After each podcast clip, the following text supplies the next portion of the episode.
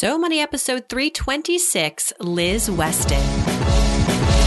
You're listening to So Money with award winning money guru Farnoosh Torabi. Each day, get a 30 minute dose of financial inspiration from the world's top business minds, authors, influencers, and from Farnoosh herself. Looking for ways to save on gas or double your double coupons? Sorry, you're in the wrong place. Seeking profound ways to live a richer, happier life. Welcome to So Money. So Money is brought to you today by Wix.com. Need a website? Why not do it yourself with Wix.com?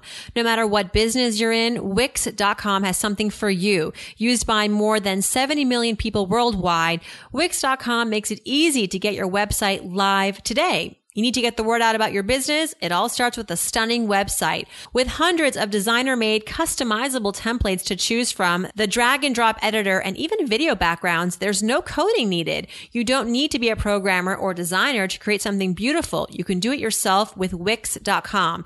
The site empowers business owners to create their own professional websites every day. When you're running your own business, you're bound to be busy, too busy, too busy worrying about your budget, too busy scheduling appointments, too busy to build a website for your business. And because you're too busy, it has to be easy. And that's where Wix.com comes in. With Wix, it's easy and free. Go to Wix.com to create your own website today. Happy New Year, everyone. Welcome back to So Money 2016. Can you believe it? This podcast is almost a year old. And for those of you who've been with us since the very beginning, you're almost another year older. and I couldn't be happier, more proud, more honored to have you join us. And for those of you listening for the first time, I hope this show does not disappoint. Today's guest definitely will not disappoint. I've brought on as our first guest for the new year someone whom I've admired for many years as a financial journalist. She is probably one of the most recognizable names when it comes to personal finance, and her name is Liz Weston. She is an award winning, nationally syndicated personal finance columnist. She's the author of several books, including the bestseller Your Credit Score.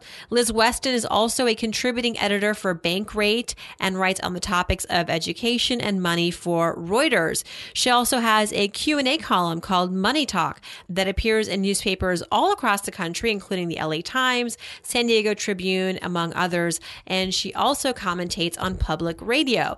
With Liz, we often hear about how she suggests others manage their money or the interviews that she does with people all over the world, all over the country about personal finance. But in this next half hour, we're going to learn more about Liz's personal finances and how her decisions have impacted her life, her habits, her failures, how money works in her own relationship, what she hopes to teach her daughter about money, and that plot of land, retirement land that she bought in Alaska when she was 26. Financial regrets? Mm, she's had a few. Here is Liz Weston. Liz Weston, I bow to you. Welcome to So Money, my first guest of the new year. Couldn't think of a a, more qualified person to get us off on the right start in 2016. Oh, I'm so flattered, Farnoosh. Thanks for asking me. I, am honest, Liz. I mean, I uh, am your peer, but I am so also in awe of your work, your talent.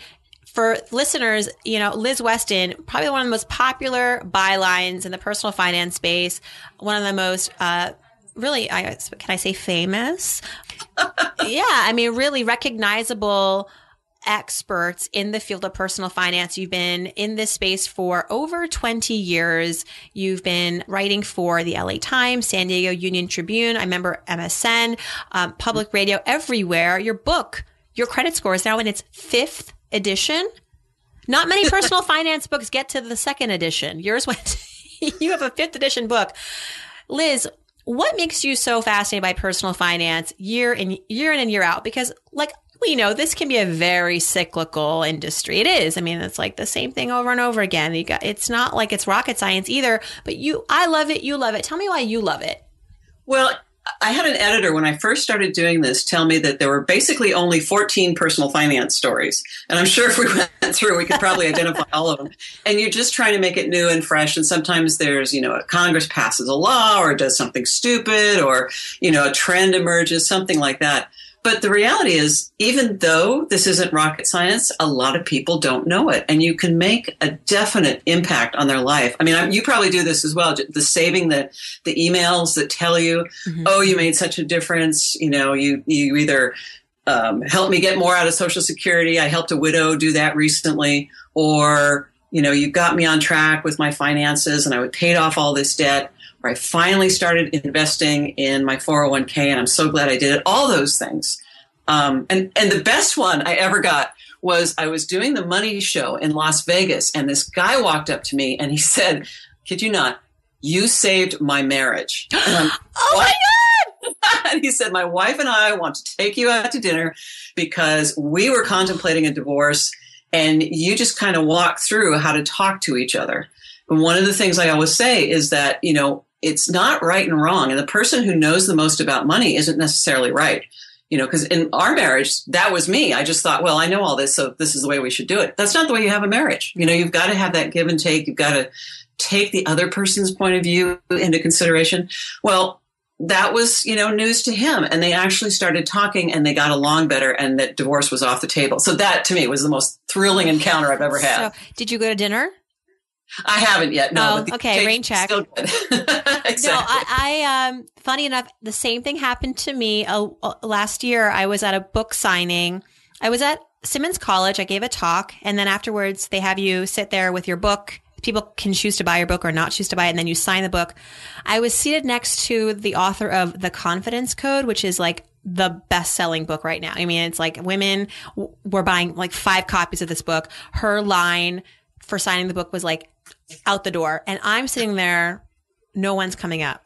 No oh. one, no one. Cause I guess, you know, when she makes more, it's not a book you want to be like, it's, it's, a, you know, it's a very revealing t- cover. but the one thing I almost was in tears actually, cause I was like, I'm such a loser. And then this woman came up to me and was like, you, your book saved my marriage. Oh. I was like, that means more to me than a million people coming here to have me sign the book. Thank you for saying that. And I really needed to hear that right now because I'm looking over and the woman who wrote the confidence code, she's looking at me. She's like, I loved your book. I really did. I, I, I you know, and she, was, I'm like, it's okay. It's cool. I got my phone. I'm just checking email. Like I, you know, I mean, people were buying books here and there, but I agree with you. It's that, it's those moments and it, it's the emails. Thank you to everybody who writes emails or posts on Facebook. You make us, you remind us why it's important work that we do in your own life, Liz. How has your work impacted you? One example of how your knowledge base or you're reporting on a story and you learn something that was pivotal for you in your life in a good way. Oh, that's, I mean, that happens all the time. Um, I was just thinking of even before I started writing about personal finance. Uh, I was in my 20s and I was, you know, I was interested in it, kind of reading about it. And I think I might have had a banking assignment or something at that point, but it convinced me to start funding my 401k. And I had no idea what I was doing. I didn't know what the investments were. And uh, there was a little bit of a market crash right after I started investing. And I thought my company had done something to me. You know, I thought it was my company's fault that I'd lost money. so going forward, the fact that I started my 401k in my 20s means I have so many options now. I mean, if there's one thing that we can get people in their 20s to do, it's just, you know, put that money in the 401k. You won't believe the freedom that you have later, the freedom to take a sabbatical, to take some time off, to have kids, to retire early if you get started in your 20s, there's no better time to do it. And that was absolutely true with me. I mean, now I have all these options because I did it then. You know, mm-hmm. before the expenses were out of control, before I had a kid, before I got married, had a mortgage, started saving, and I just continued that habit. That is a misperception, right? That uh, suddenly, oh, I'll make more money, I'll be able to save more. You know, once I get to a point where I'm making more money, it'll be easier. Everything will fall into place. Not the case. No, no, it's no. never easier. I mean, that's the thing. It doesn't get any easier. And if you start, like with your first job, if you possibly can, you will never miss that money. It just goes in that fund and you don't think about it. And over the years, it gets amazing growth. And you've seen all the charts as I have the compound interest and compound, compound returns. It's like the money that you put into your 401k in your 20s is twice as valuable as the stuff you put in in your 30s. So even if it's a strain, you got to do it. It's really important. Yeah, just do it. You won't actually, it's not going to be that painful as it turns out. Yeah. I, I can speak personally about that. Your book, the bestseller, Your Credit Score, in its fifth edition, it's January 2016. It's a timely moment now to really be taking inventory of your credit, right? Because interest rates are only going to go higher this year.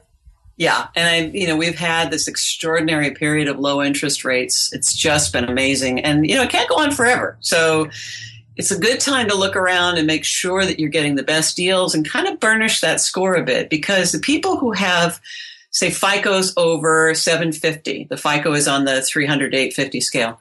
When you get it up to that sweet spot, you are getting the best rate in terms, hands down. And even if you never borrow money, you can get these amazing rewards cards. And, you know, we've been to Europe, we're going to Japan, we have all these wonderful trips and bennies without paying a dime of interest. It's just awesome. And if you don't want to do the rewards card thing, you can do the cash back. But the point is, is when you have those awesome scores, you have an incredible amount of uh, options of choice, and the lenders are falling all over themselves to give you those Yeah. options. It's a really good place to be. When we met at FinCon, I think you were telling me that you were headed to Japan, right? Yes, I'm taking three 13 year old girls. Did you, you haven't gone yet, or you are going? No, we're going in March. So wish me luck. Oh my gosh. Yes. Okay.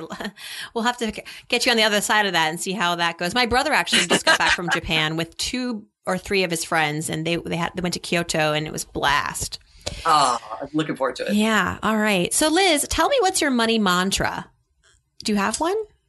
It's balance. I mean, it's it's just one word, but it's something that I had to learn the hard way because I default to saving over spending, which sounds like a good problem to have, but it actually can be painful for me to spend money, and I might put it off when it would make a lot more sense to do it. So, one of the great things about marrying my husband is he's more of a live for today person. I mean, he understands the importance of saving for the future, but we balance each other. So, you know, he often says that if it were up to him, we'd have no retirement fund. If it were up to me, we'd have no furniture. So it's it's a way of living life now while still saving for the future. And it's it's a way to make sure you're living your life, not putting off everything, but making sure that you're also accounting for your future self. You know, so the 65 year old you is not cursing the 25 year old you for not making smart choices. Would you agree that who we are financially as adults stems a little bit from childhood? I mean, it's, I talk to guests all the time and they say, you know, I've always liked to save or I've always been a spender. You just said, told me that you, you know, spending sometimes makes you uncomfortable. It's hard to do. As a kid, who was Liz Weston financially? How was she financially minded? Well, I had a mom that was uh, very, both very frugal and pretty smart about finances. And one of my childhood memories is when she would get. Um, we were a middle class family, but but we they, we had stock investments. Some of them were given to my parents by uh, my father's mother, and every quarter the dividend checks would come in, and that was an excuse to go out. It was like that was the money that was used for kind of fun spending. So I got the message that hey, investing can be fun. I didn't really know what it was, but I knew that there was sort of a special day when that check arrived in the mail, which is pretty cool. You know, it's it's kind of a nice a nice uh, association to have. And you know, my mom was not into designer clothes. She was not into um, you know displays or trying to keep up with the Joneses at all. And her very down to earth uh, depression era sort of background gave me that idea that you know it's okay to to not blow your money you know it's okay to think carefully about where you want to spend so i think those things were a combination of, of influences on how i turned out What are your financial priorities right now? You've got kids, you're married, you're at a stage now in your career we have a lot of seniority. So where do you where do you find that balance for you and and how what are your priorities? How are you managing it all? it's interesting when you have a kid we have one daughter um, and you know i think about what i want her to experience while she's still with us. You know we only have her a few more years and then she's off into the world. So you know one of my priorities is simply being here for her. And i'm lucky enough i can work at home. You know i'm the mom that can um, peel off and chaperone or whatever although we don't do too many field trips anymore.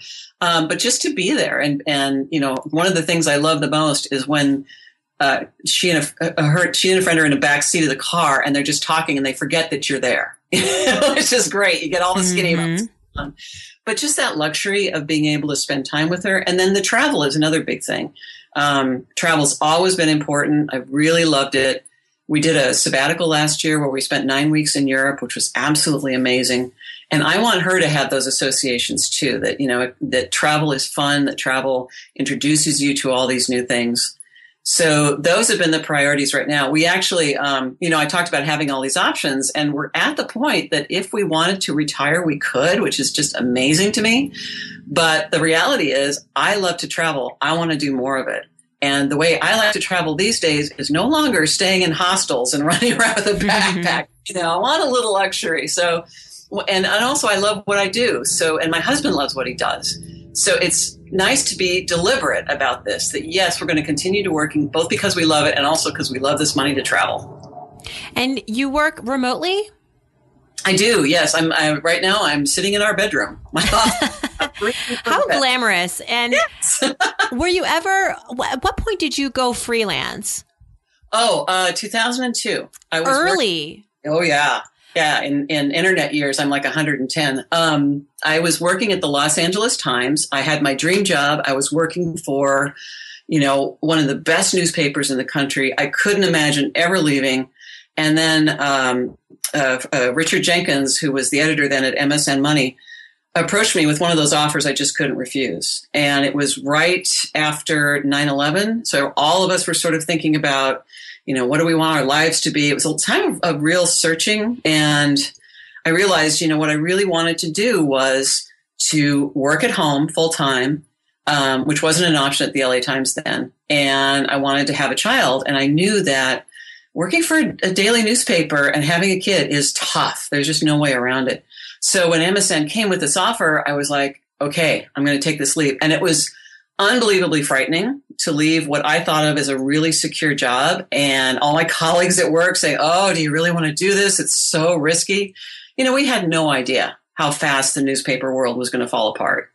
And, you know, that ride on MSN lasted uh, 11 years. So it was a pretty years. good run. Yeah, absolutely. I have to say, 2002, not the year everybody was going to be freelance. I remember working, I was at Money Magazine, or I was just about uh, around that time I was at Money Magazine. It wasn't exactly 2002, but I remember one or two colleagues going to freelance. And I was like, what does that mean?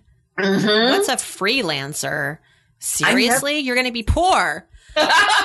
exactly. I never in a million years thought of myself as an entrepreneur um, or being self employed. I mean, that just wasn't in my, my lexicon at all. But um, that's the way MSN wanted to do it. They wanted to have me as a contractor, and they made it financially viable to do it. So I became sort of this reluctant small business owner, mm-hmm. and it turned out to be a pretty good deal. How did you secure things like insurance and 401, like retirement? How did you reassemble those things? Well, actually, if you are a contractor, self employed, you have far more options for retirement than if you just have a 401k. And at one point, I actually had a good old fashioned uh, defined benefit pension because wow. that you to just stuff money into a retirement fund, which was great. But it's really expensive at the same time. So I wound up kind of uh, dialing back to a, um, a profit sharing plan, which was just fine. But you know, it, it took a while. It took a lot of crunching numbers to figure out how much money I'd need to make to cover everything I was giving up as an employee. Because, you know, it's not just health insurance, it's, you know, uh, life insurance, disability, all those other great benefits, plus the fact that you have to deal with retirement. It worked out really well for me. Um, it's not a great choice for everyone, but it's something that, you know, I'm really glad I did. I'm really glad I had that experience. And the other thing that was shocking was how much money it costs to set up a corporation. Holy cow! All the people you have to hire, all the permits yeah. you have to get. I mean, it was like truly stunning. And I actually didn't properly uh, account for that. And the other thing I forgot was that I wasn't going to get paid for three months. So for the first time in our life, we lived on credit cards. Uh, Why weren't you going to get paid for three months? It was my last check at the LA Times. I think landed like in May, and then you know I would bill the the MSN, but it would take sixty days from the day I billed them for them to pay me. Oh. So that's three months without income. Now my husband was working, so it was fine. Actually, no, he wasn't working for one of those months. I think he was he was in animation at that point, and he was between gigs. So it was like I had never not paid in full a credit card bill.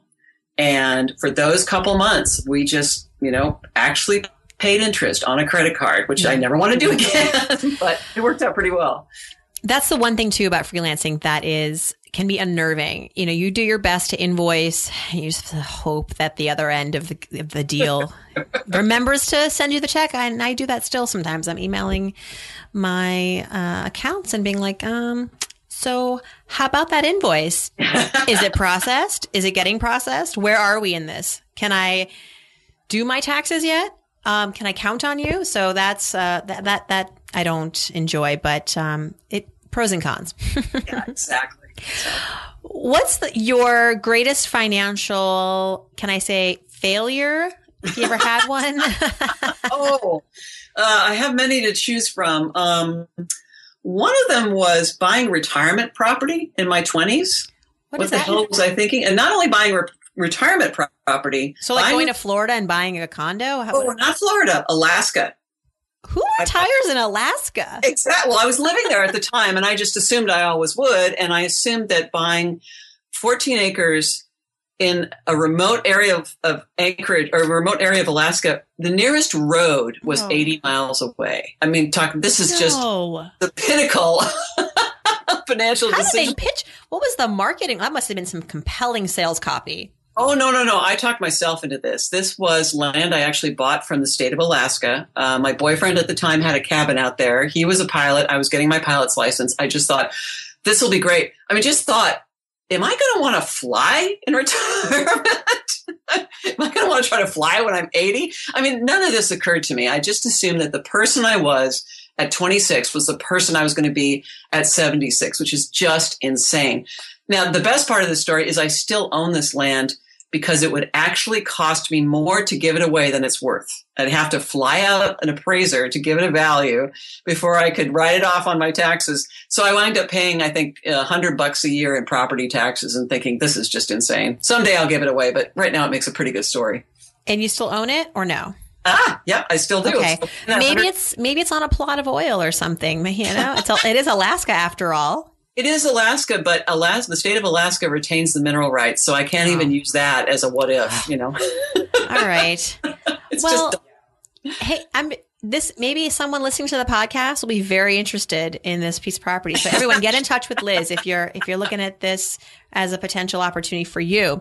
Yep. Okay, let's flip it. Successful moment, your so money moment, a time when you just really felt that all of your efforts and strategy paid off and it was a big win. What happened? Oh man, there, there have been a lot of those. I, I, think most recently it was that realization that we could retire if we wanted to. I mean, the freedom in that was amazing.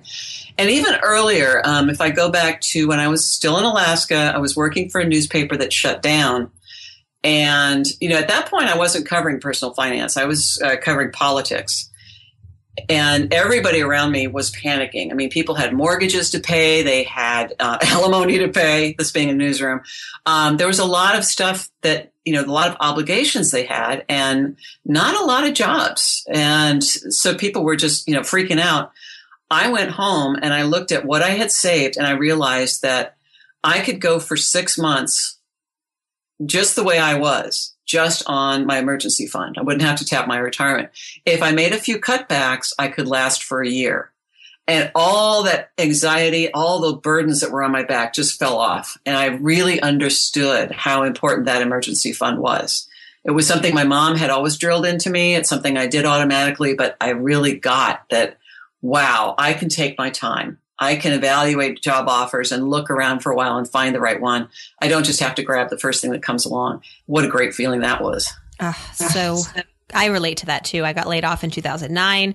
And the only thing, honestly, Liz, that kept me from going back to journalismjobs.com, which is where everybody looked for journalism jobs, was that I had a, a cushion and I could uh, take I had a fun employment period basically of searching, soul searching, exploring, re- taking some risks, trying new things and not feeling the stress and the I- immediacy to go back to that nine to five with the benefits and the whole shebang. So, um, yeah, high five. Yes, and look what you've done in those six years. I mean, that's that's really the payoff when you have the time to reflect and think and try new things that's just such a gift to yourself. Mm-hmm. It's it's something that's really worth the, the little stress and strain it might be to save that money. Well, because when you can act with clarity and focus and fearlessness, yes, you can do anything. And uh, for me, knowing that I had that money in the bank uh, gave me the license to feel those things. And mm-hmm. hope, maybe hopefully we can feel those things all the time regardless. But for me, seeing that cash in the bank was for me the ticket to say, okay, I've earned it. I can do this. I, if, if, if, if it doesn't work out, it's okay because I can still eat and pay my mortgage. Right. Exactly. Uh, so what's your number one money habit, Liz? I'm very curious, especially from somebody who is exposed to a lot of good behavior, good examples as a reporter, researcher, writer you know what it takes to do the, you know what the right things are. What do you do personally that helps you with your money and it's conscious? Oh, not automatic. well, hey, if it's I automate my bills, that's that's a habit of sorts. It's a decision that you made, even though you're not making it every day. Yeah, it's it, to me, it's amazing the power of setting it, everything up on automatic. Um, you know, the the contributions to retirement fund payments to charity, you know, our donation, donations to charity, setting that up on automatic. So you're not making a rush at the end of the year. Um, saving money for various different things like the insurance and um, property taxes and, you know, holidays, vacation, all those are set up in different sub accounts. Um, and then, of course, paying the bills. It's all running on automatic, so it doesn't take up any of my mind space. I can focus on the things I really want to focus on because I know this machine is just going on in the background. So when it's time to pay the property taxes, I'm not scrambling. The money's there. When it's time to buy presents, it's there. When it's time to go on vacation, it's there. And it's just that sense of freedom that I really don't have to think about it. The other, the other really important thing to me is finally, finally giving up the idea that I can beat the market. just putting all my investments in very low cost ETFs and index funds and letting them roll um, is another way that to me is is the best way to handle your finances, the best way to handle your investments. I've been studying and, and looking at my peers and uh, reading about investing for a long, long time, and there's just no evidence that you can beat the market. I mean, that's why Warren Buffett is so famous, is he's consistently done so. Very few other investors manage that, and I would rather just you know get the market returns and pay Wall Street as little as possible for the privilege so that I get to keep that money. And to me, that was one of the best things to learn throughout this period of, of writing and reading about personal finances. You know, give it up. Just mm-hmm. do it the passive way. It's, it's really the best way. And speaking of Warren Buffett, that's what he said as well. He said the typical investor is so much better off in an index fund than they are trying to beat the market. And even though he has said that for years and decades, I feel as though this concept is uh, is getting a second wind. Now we're hearing this more and more. I hear it from people like Jim Cramer and you and average investors and certified financial advisors that, you know what? Yeah. Uh, maybe we should just be doing index funds. And it's, uh, that era of stock picking and trying to beat the market. Uh, perhaps we always knew we couldn't do it, but it was still very exciting and we tried to do it. Now we're just, it, it's not even like we've given up. We, I feel like we've just come to our senses. Yeah. I think that's really the point of this. And another thing that's going on that's really interesting is the robo advisors, the the sites that do investing by um, algorithms and, and computers. They're showing us how cheaply we can do this. I mean, when you're paying like a third of a percentage point or half of a percentage point instead of two or three percent, you are keeping so much more of your money. And financial advisors are seeing this on the horizon. Some of them are saying, you know, it's not going to affect me. Well, baloney. This is going to compress the prices. This is going to compress what they can charge. And I think the ultimate beneficiary is going to be the investor. Uh, might be tumultuous for a while, but it's it's really really a good thing. And it's one of those things that you know, we probably could have done five, six, seven, eight years ago, but it's now just kind of coming around to the point where you go, you know, this is this is a really good option. And the mainstream um, brokerage discount brokerages are offering this as an option now. You don't just have to go to a startup, although the startups that are, have survived are, are pretty wonderful. So you have all these options that to just turn it over, you know, let the computers do what they do best and let them invest for you. So then, where do certified financial professionals fit into this? Because I work with one, but now I'm wondering maybe I should just go with the robo advisory route. I, can you, can you, can you, let's talk about this a little bit because I don't want to give up working with my CFP. I love her. Yeah. Um, but the fees are higher than if I were to go with, you know, with a, another online service. So what do you see are some of the advantages to working with real people? Well, I mean, there are a lot. I'm not going to. I'm not to uh, say otherwise. Um, I was sitting at a financial planners conference, and they were talking about this whole robo advisor thing. And we had one of those guys saying, "Oh, people will always want the personal touch." I went out to dinner with a couple of women that were sitting there, and they both said, "You know what? We've been paying one percent to our financial advisor for years. And the last time we got true financial planning advice was several years ago. You know, so they're playing this ongoing legacy cost and not getting the real benefit of a financial planner, which is, you know, a good financial planner looks at your whole financial situation, looks at your budget, your credit, uh, whether you know what kinds of insurance you need, whether you need to boost your liability insurance, looks at your tax situation. Can they save money there? Make sure that you have an estate plan, hooks you up with a good estate planning attorney. Um, you know, just every aspect of your financial life, they can give you advice on. And the way that this industry has worked is, you know, with a good financial planner, you got a financial plan set up, and then they would take over investing your money, and you kind of pay for the plan over time by paying that 1%. Um, you know, there, there are experts like Bob Veres, who writes the inside information for the financial industry, basically saying, look, we've been giving away our value for free. You know, we're charging for asset management, which is a commodity, but what really adds value is the financial planning. So I don't really know, you know, what it's going to mean for the industry going forward. I just know as an individual that I want the best for my money and I don't want to pay for something that I'm not getting. So, you know, if you are a brand new investor, if you're nervous about investing, if you need some education, I think a, a good CFP, and I would say CFP, make sure they've got those letters, um, is a good way to do it. If you need ongoing help or you need someone to bounce ideas off of, you know, if you're running a business, you should have a tax pro at the very least, and probably a financial planner to help, you know, set up retirement funds and things like that. Um, but if you've got you know the, the basic things in place and you're you're pretty confident, maybe you can look at a robo advisor or look at some sort of hybrid because they're out there too. Uh, Vanguard, if you have enough money, if you invest, I think five hundred thousand, no, I think hundred thousand dollars with them, you get basically the robo advisor, but you have access to a financial planner if you have questions. If you invest more than five hundred thousand, you get your own financial planner. You know, somebody that you can call that you get to know to ask questions of. And that service is, I want to say 35 basis points, 30 basis points. Wow. 30 basis points. Yeah. I mean, it's, it's unbelievably cheap. So, but then you, they might be selling you Vanguard products the whole time. Well, what's wrong with that? No.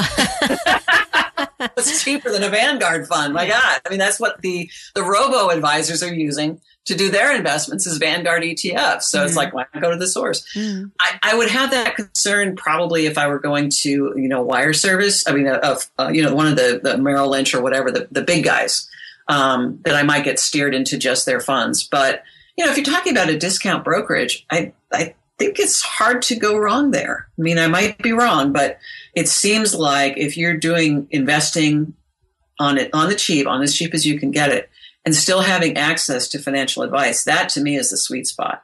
So I hope I didn't wreck your relationship with your planner. mm, to be determined.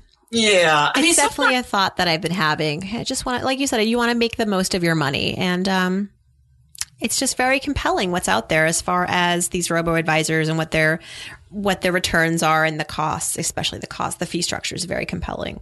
Yeah, and I think that you know once you know, once you have a basic financial planning background as you do, not basic, I mean, you have an advanced financial planning background, um, it's less compelling to, to uh, you know, you may not need as much advice. But the other, on the other side of that, your financial situation can get more and more complicated. So you want that team of advisors to, you know, because nobody can know anything. That's that's the one thing is when I when I went through the CFP course, I thought that a reasonably intelligent woman could handle all of her finances by the time I came out, I had an insurance agent, I had a tax pro, I shortly got an estate planner, all these people because I realized how much I didn't know. And I like the idea of having those advisors that you can turn to who are fiduciaries who are going to put you first to ask these questions. So it's it is a contradiction. I like having that team, but I kind of want to pay as I go rather than you know pay in terms of the assets under management. That's just my personal approach to this. Yeah, that's a that's well said.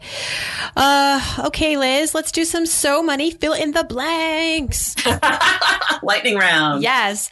Uh, some are new questions. Actually, my uh, listeners have been weighing in on New Year content, and they would love to hear some new things as well. But let's start with an oldie but a goodie. If I won a million bucks tomorrow, the first thing I would do is. Oh, you're talking about me. I'm not Yeah. advice. yeah, what would you do? The first thing I would do, you, Liz, I would do this. I would call my financial planner. Speaking of, I really would. fair I mean, enough. I'd, I'd hook up with her on Skype like uh, like we're doing now. I say, okay, what's what's the plan here? If I lost all my money, the first thing I would do to rebuild my financial life is Oh, that's a good one. I, my instinct is to move in with my father-in-law. He's a beautiful house. save on rent. That's what I would do. Yeah, exactly. good answer. One thing I spend on that makes my life easier or better is Oh, housekeeping. oh yeah, you know what? I- It's like it's without fail. Guests tell me this. So there's a lot of demand. If you ever want to be a housekeeper, it seems like it's a fertile marketplace. Oh, and ours is amazing. We've Yeah. had her for years. I just love her. I'd have her in every day if I could afford it. Or Likewise. no, I, I never want to say if I could afford it because you know it's like always a choice. If I chose to, I could have her in You every day. figure it Just- out. Yeah, exactly. Just wouldn't be able to travel. if I when I splurge, sorry, when I splurge, like we're talking like extravagance, the one thing that I splurge on that I wouldn't do without is Oh, uh, travel. yes. Definitely travel. Growing up, the one thing I wish I learned about money is Ooh, um, that debt can be okay. yeah. Yeah, Yeah. you- it helped you during that transition. It really did. You know, my mother was absolutely anti debt. It was a four letter word. And I actually had the opportunity to transfer to Stanford and wound up turning it down because it would have been uh, loans instead of the scholarships I was given. So that's my, you know, I, I've, I've learned in the long term it worked out fine, but that's a regret. You know, sometimes investing in yourself requires taking on some debt. You think going to Stanford would have helped you more? I mean, you're very successful. Oh yeah, I mean, I- like I said, it worked out, but there was also a little piece that, like, oh, I could have gone to Stanford. Yeah, it is beautiful. It is. It's It is amazing. gorgeous. Your number one role model, mentor, or influencer in your life right now is Oh, right now. Oh, that's great. Um, could, could be someone you don't even you haven't met. Sometimes we have virtual influencers and mentors. you know, actually, it's my friend Kathy, Kathy Kristof. Oh, I love Kathy Kristof. Get, let's get her on the show. Oh, do I mean she's awesome? She's absolutely, and she can fit into her high school jeans. I mean, she's amazing. So for many reasons, we um, my hero. we love slash hate Kathy. um, great. When I donate, I like to give to blank because Oh, that's a great question. And I like to give to charities that help children um, because I think that's obvious. You know, Yeah, it's the kids who suffer the most and need the help the most, and and that's pretty wonderful. We also give to the Cheetah Conservation Foundation because my daughter discovered that when she was about three. So we have continued to do that as well. Children and cheetahs. I love it. Children and cheetahs. And last but not least, I'm Liz Weston. I'm so money because I have fun with it. you do, and you make it fun for everybody else. Thank you so much, Liz. Thank Kick- Kicking off So Money in style with grace and great advice. Thank you so much and wishing you and your family a great new year and have fun in Japan. Thanks so much, Farnoosh. It was fun. That's a wrap. If you'd like to learn more about Liz, her website is asklizweston.com. Her book again is called Your Credit Score, now in its fifth edition. She's also active on Twitter at Liz Weston. All this info and so much more over at SoMoneyPodcast.com. Click on Ask Farnoosh while you're there and send me your question for the Friday episodes. Thanks so much for tuning in, everyone. We've got a fantastic 2016 in the works for you. Hope your day is so money.